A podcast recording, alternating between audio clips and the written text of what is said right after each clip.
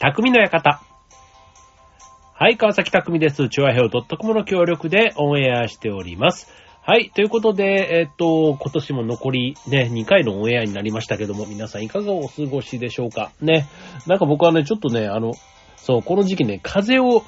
気味になると、もうね、やっぱり、こう、咳が出たり、くしゃみとかね、したりすると、ほんと周りに嫌がられますよね、なんか。もうね、あと、そう、声に出して言われない分、なんかちょっと、あ逆にね、なんか影で言われてるかもしれないなとかね、なんかちょっとそんな風にも思ったりするんですけど、まあね、だから、だったらもう気にせずにね、もう周り、あ、気にせずじゃない、気にしてね、周りのことを、こうね、こうだからくしゃみとかもするんだったら本当にもうなるべく人前からこう遠ざかってとかね、そういう風にすべきだなぁなんて思ったりするんですけど、まあでもね、まあ本当に、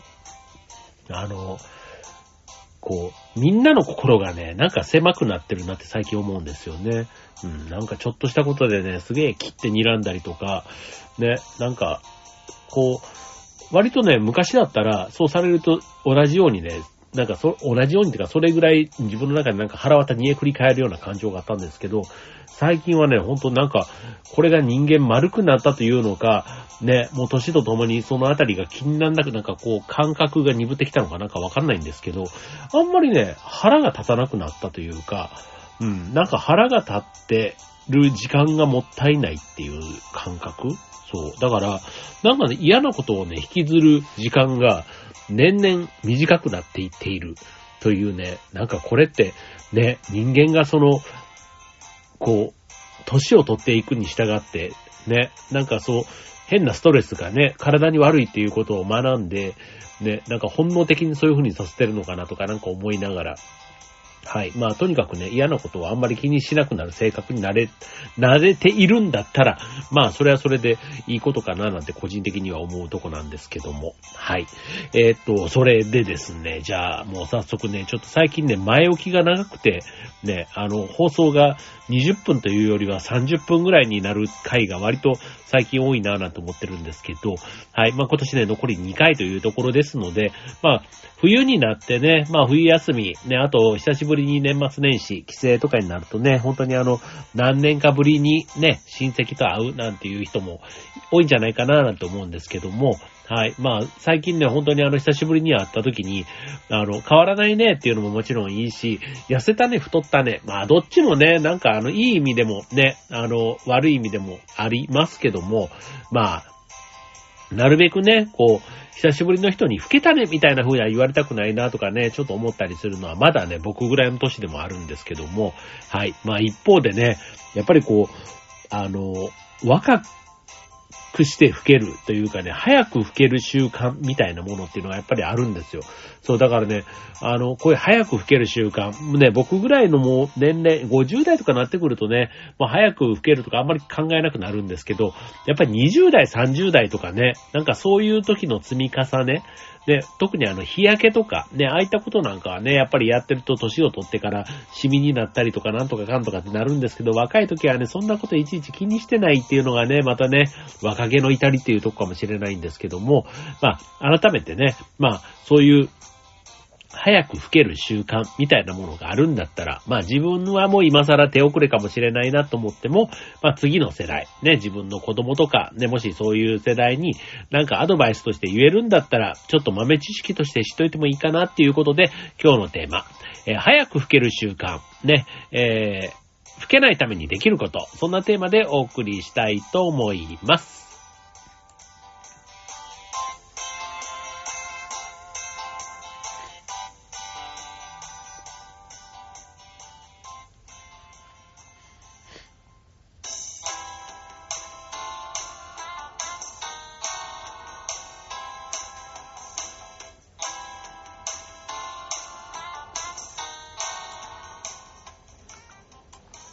はい。ということで、えー、今週のテーマは、えー、早く老ける習慣。なんかちょっとタイトルだけ聞くとね、なんかすごい話だなってなるんですけど、まあ要は、えっと、その早く老ける習慣っていうのを分かっとけば、逆にそれをやらなければ、老けないっていうことですし、まああと老けないためにできること。だからさらにプラスアルファでやれ、やれることをやれば、まあトータルでね、その早く老けるっていうことを避けられるということで、まあ割とね、あの、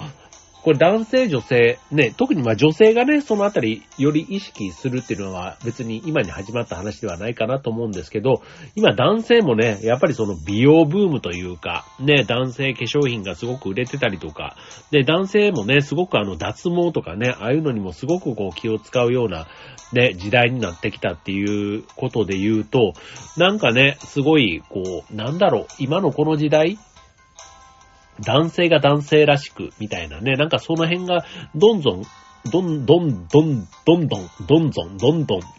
ね、なんか中性的というか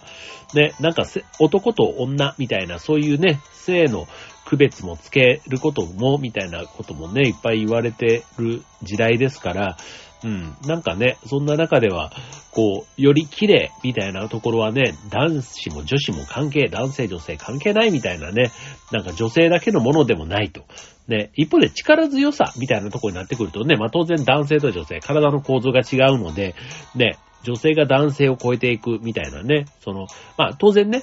あの、能力的というか、ね、運動神経みたいなところというか、いわゆる腕力みたいなね、まあそういったところは男性の方がどうしてもね、今後も強いという部分はあるかもしれませんけども、まあ女性ゆえのしなやかさとかね、なんかそういったところを、その評価点として見れば必ずしもね、力の強いだけがね、あの、優位な時代でもないというところ。まあただね、それは男性と女性のね、違いっていう中でのね、あの、なんていうの?こう、競技としてもね、あっていいなと思うわけで。はい。まあ、ちょっとそんな中でね、まあ、老ける老けない。これはね、別に男性女性ね、あの、どちらもね、まあ、アンチエイジングじゃないですけども、ね、老けない方がなんとなくいいかなっていうふうに思ってる人多いと思うんですけども、えー、知らないうちにやっている早く老ける習慣ということで、割と日常的な生活の中にね、そういう習慣があるということでご紹介していきます。まず一つ目、これすごいよく言われることです。スマホの見過ぎ。ね、これスマホのブルーライトのエネルギーが強いので、紫外線よりこのブルーライト、肌の奥に届くとも言われていて、皮膚に負担をかけるということで、長時間ブルーライトを浴びるとシミやくすみの原因となり、肌の弾力を保つ細胞にもダメージが出てくるということ。あとね、眠りの質をね下げるとも言われているブルーライトですけども、肌細胞、眠っている間に分泌される成長ホルモンがターンオーバーによって促されるけども、えー、この眠りの質が悪くなるとターンオーバーにも悪影響をしますということ。はい。あと、スマホを見ていると、ほとんどの人がね、顔が下を向いた状態になるので、下を向いてばかりいると、顔の脂肪が重力で下がり、ほうれい線が深くなるということなんですね。はい。ああ、なるほどって、これほんとね、日常的な、毎日毎日こうなっているからこそつくシワとかね、そういうのと影響してくるっていうとこですよね。もう最近ね、思うんですけど、おでこにシワのある人が最近増えてるような気がするんですよね。そう。じゅう代とかでも、そう。ね、僕、あの、そんなにでこにシワとかがまだないんですけど、そう、すごいもうでこにね、あの、くっきりシワが出る人っているじゃないですか。そう、だからこれまあ体質というか顔のね、その皮膚のなんかたるみなのかなんだかわかんないんですけど、そう、なんかおでこのシワって僕結構ね、なんか気にしちゃいますよね。なんかちょっと年を象徴する感じ、さっきのほうれい線と同じでね、なんかおでこのシワが出るっていうのもなんかきっかけがあるような気がしますけどね。はい、えー、続いて、えー、適当なスキンケア。適当っていうのはね、適当っていう言葉自体がね、よ、いい時も悪い時も使われますけど、まあこれはね、あの悪い場合の適当です。スキンケア、面倒だからといって適当にしていると、えー、早く老けてしまいますと、えー、大切なのが紫外、紫外線対策と保湿ケア。これほんとね、あの保湿ってなんか大事だっていうのはね、よくあのスキンケア評論家みたいな、最近そういうのを男性がやっているケースすごく多いんですけども、はい、えー、肌の弾力を紫外線が奪ってシワを増やし、たるみやくすみの原因になりますと。ね、これあの、例えるなら、焼肉で肉が焼けた時に、色や質が変わって硬くなると。要はすっぴんのまま紫外線に当たるというのは、まさに焼肉と同じで、ごわつきや乾燥をひどくしてしまいますということで、まあ、肌の乾燥が見た目を老けさせる原因になっていくというとこなんですね。はい。まあ本当僕あんまりあの、今まで化粧水とかね、やったことなかったんですけど、ごじゅうになってなんかね、ふとしたきっかけでやるようになりました。はい。まあなんかね、習慣というか、あの、何パッティングっていうのはパンパンって叩いて、あれもね、なんかいいとか悪いとかっていう話があって、そう、本当に最近はね、風呂入って出た時に、あの、なんかじわっと染み込ませるような、まあパックじゃないですけど、なんかそういうのもね、ちょっとやるようにしてますけどね。はい、続いてみっつめ、運動不足。これもよく言われます。運動不足が続くと筋肉量が減って血流が悪くなり、老廃物を溜め込みやすくなって、体全体の調子が悪くなるということです。はい、筋力不足によって綺麗な姿勢をキープできなくなって、背中や腰が丸まり、猫背、えー、あとは巻き肩、骨盤の開きなど様々なトラブルにもつながっていきます。デスクワーク中心で立ち歩くことがほとんどない、あと車での移動が多いなど、体の筋肉を動かす機会が少ない人は早く老けてしまう傾向にあるということです。続いてよっつめ、糖分の摂りすぎ。これもあの体の糖化現象ね。やっぱり糖が増えると体がね、あの、見た目が老けていくということで、えー、肌の糖化とは、食事などね、えー、摂取した糖がタンパク質と結びついて、肌細胞を老化させる現象。ね、糖分甘いものね、やっぱ結構体を元気にさせるためには必要なね、イメージもありますけども、まあ糖化、ね、体全体の糖化が、糖って砂糖の糖ね、が進んでしまうと、肌のたるみ、シワが増えてしまうと、えー、肌の黄ばみ、ごわつき、えー、乾燥など肌トラブル、肌、肌トラブルの原因になって、えー、見た目の老けを加速させてしまいますと。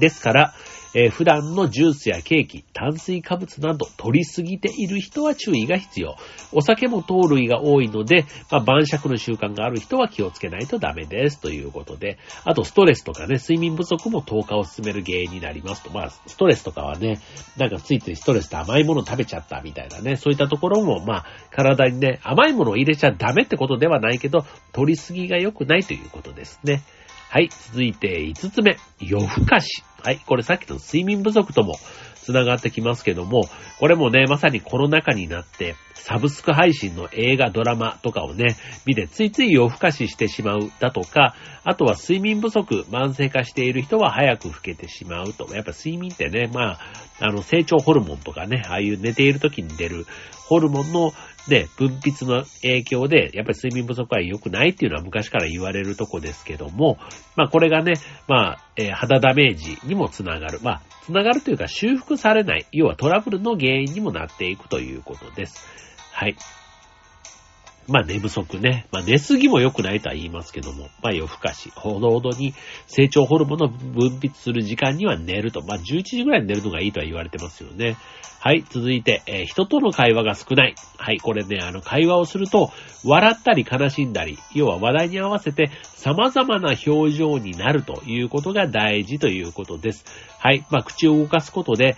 会話をする、えー、表情筋のトレーニングになるということです。まあ、会話をする機会が少ないと無表情になりやすくて、口元を動かす機会も少ないので、表情筋が劣化して、全体的にたるみやすくなってしまうということです。はい、えー、まあ、加齢とね、えー、まあ、年齢をね、重ねるとともに、コラーゲンとかね、エラスチンという、そういう成分、えー、肌の弾力を保つものが、どんどん少なくなっていくのに対して、まあ、筋力不足も加わるとあっという間にほうれい線とか目のくぼみが目立つようになってきてしまう。まあこれがね、まあ老けの原因にもなっているということです。はい。ではでは、じゃあ老けないためにできることということで、これもざざっとご紹介していくと、紫外線対策、保湿を徹底する。これもうほんとね、あの、基本中の基本もこれ、ね、男性ね、これリスナーで聞いてる方いたら、あの、特に別に美を目指すとかね、あの、そういう人じゃなくても、やっぱりね、ちょっと日頃の積み重ね、別に誰が見てるわけでもないところだからこそ、やるのが大事だなっていうふうに思いますし、あと、紫外線、ね、窓を通過するので、日中ずっと屋内にいるという場合でも、えー日焼け止めは欠かさないようにするのが良いということですね。あと保湿。で、夏は汗を多くかくので、えー、保湿をおろそかになりがちですけども、えー、保湿をしないと皮脂の分泌を増やしてしまうので、蒸発を防ぐための、えー、乳液やクリームなので油分で蓋をすることが大事ですということです。続いて、えビタミンを多く摂る。ね、これ肌にいいビタミンっていうのもね、ビタミン ビーシックス、あとはシミやそばかすを防ぐビタミン C、あと抗酸化作用のあるビタミン E なんていうところは、あの野菜とかフルーツとかからね、摂るようにするというのが良いということですね。ただし、あのフルーツの摂りすぎは、あの糖の摂りすぎにもつながるので気をつけましょうということです。はい。そして、えー、たっぷり寝る。これですね、さっきの睡眠不足とかね、あの夜更かしみたいなところとも全部、あの、つながってくる話ですけども、まあ、たっぷり寝ることで、ね、あと日中ね、体を動かして適度に疲れることで、まあ、夜の睡眠をね、えー、良くすると、質を上げるというのも大事ということですね。まあ、寝る直前の入浴とか、あとは寝る前にね、スマホとかであんまりえー、見ないようにするというのも大事です。はい。で、それから、えー、いろいろな人と交流するということ。まあ、これもさっきのね、えー、交流するとね、会話が増えて、表情筋が豊かになるということ。まあ、今のね、このコロナ禍の中でね、本当にこの年末じゅうにがつでも忘年会とかがないので、ね、なかなか人とね、こう、会話する機会もめっきり減ったなんていう人は多いと思うんですけども、まあ、電話とかね、あとはその エスエヌエス とかのね、ああいうあの、オンラインのコミュニケーション、ね、顔を映しながら喋れるコミュニケーションなんていうのもね、一つ会話、交流って意味では、まあそういうツールも活用するのはいいんじゃないかなというとこですね。はい。まあ、あとね、家にいすぎるっていうとね、どうしてもあの、人に見られる機会がなくなるから、老けやすいっていうのはね、そんな気がしますよね。だからなるべくこう外に出てね、人から見られてる意識みたいなのを持つっていうだけでも、なんか服装だとか、あと表情とかで多少意識するようになって、まあ見た目のね、若々しさの維持にもつながるというところです。はい。まあね、今日ざ、ざざっとご紹介しましたけども、なんかちょうどね、年末年始、ね、こう、のんびりする時間もあったり、あと、もう一回ね、自分の体のメンテナンスね、するにもちょうどいい年末年始なんじゃないかな、なんていうふうにも思いますので、で、ぜひちょっと今日のこれ参考にしていただけたらなと思います。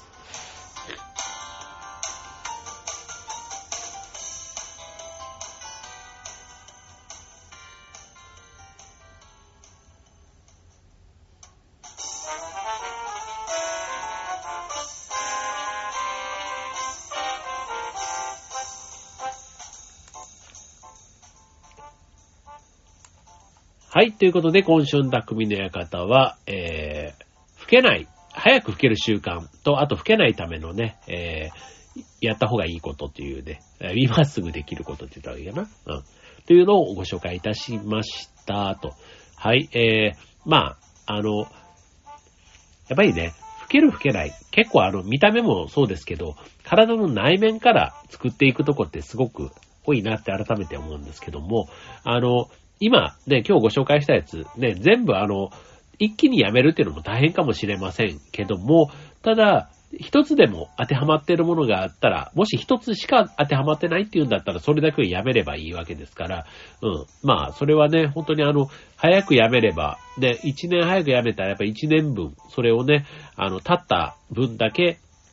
老ける度合いが変わってくるって考えると、それはそれでちょっとモチベーションというかね、頑張るきっかけにはなるのかなっていう気はしますよね。はい。まあ、意識次第と言いつつも、ね、見た目とか印象って割とその日々の積み重ねが大事だと思いますし、あとは外に出て、ね、まあ、なかなかね、今ね、人の見た目とかもね、こうそう思っても、心の中で思っても、ストレートに、特に悪い方に関しては言ってくれないものですけど、ただ、いい方、え、いつまでも若いねとかっていうことって意外と言う方も言いやすいし、で、聞いてる方もそんなに嫌な気しないじゃないですか。だから逆に言われないってことは、ね、意外と老けてんだなとかね、なんかそんな風に思った方がいいのかもしれないとか思いますけども。はい。まあ、いつまでもね、若ずるっくりしてるのがいいとかとは思わないですけども、まあただね、年相応というか、年よりちょっとごさいぐらい若く、ね、場合によってはじゅっさいぐらい若く見えるなっていうのも、あの、あって、ね、それは健康って意味でね、健康だからこそそういう風に見えるっていうのってだんだんこう、ごじゅう代、ろくじゅう代、ななじゅう代とかなってくるとあるような気がするんですよね。はい。まあちょっと日々の習慣、とても大事だということですので、はい。今日の話、ぜひ参考にしてみてください。はい。ということで今日ちょっと僕ね、鼻声でしたけども大丈夫でしたでしょうか。ね、皆さん本当ね、あの、風邪とコロナ、なんか紙一重みたいなところありますけど、あとインフルエンザもね、何気に流行ってるなんて聞きますので、はい。皆さん本当に気をつけて、えー、楽しい年末年始に向かって、えー、お過ごしください。ね、来週というか今週末、ね、クリスマスですからね。はい。えー、楽しいクリスマスを皆さんお過ごしください。ではでは、来週、今年最後の匠の館お楽しみに。ではでは、バイバイ。Bye.